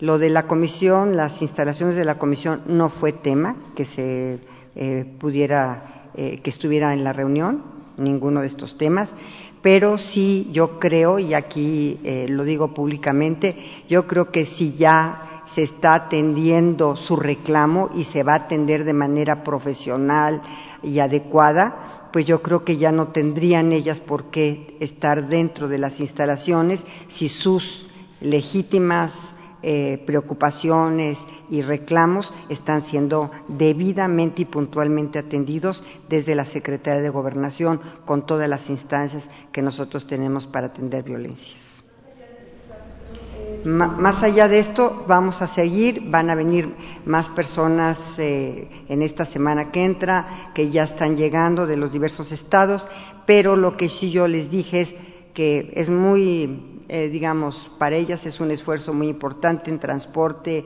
y en llegar aquí a la Ciudad de México y todo el hospedaje, en fin, que nosotros vamos a ir a sus entidades federativas a través de Fabiola Lanís, a través de la comisionada, para atender directamente allá en sus estados sus problemáticas y la no atención que ellas eh, están reclamando no haber recibido por parte, sobre todo, de las autoridades de procuración e impartición de justicia. ¿Perdona?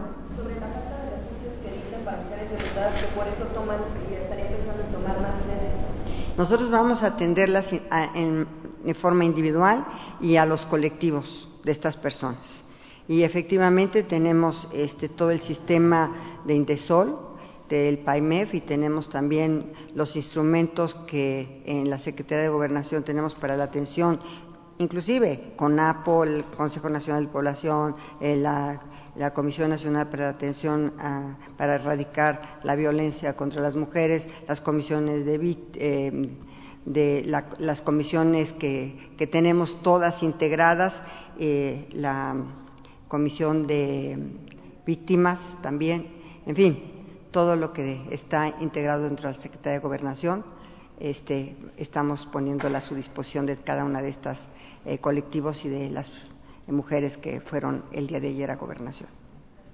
Muchas gracias.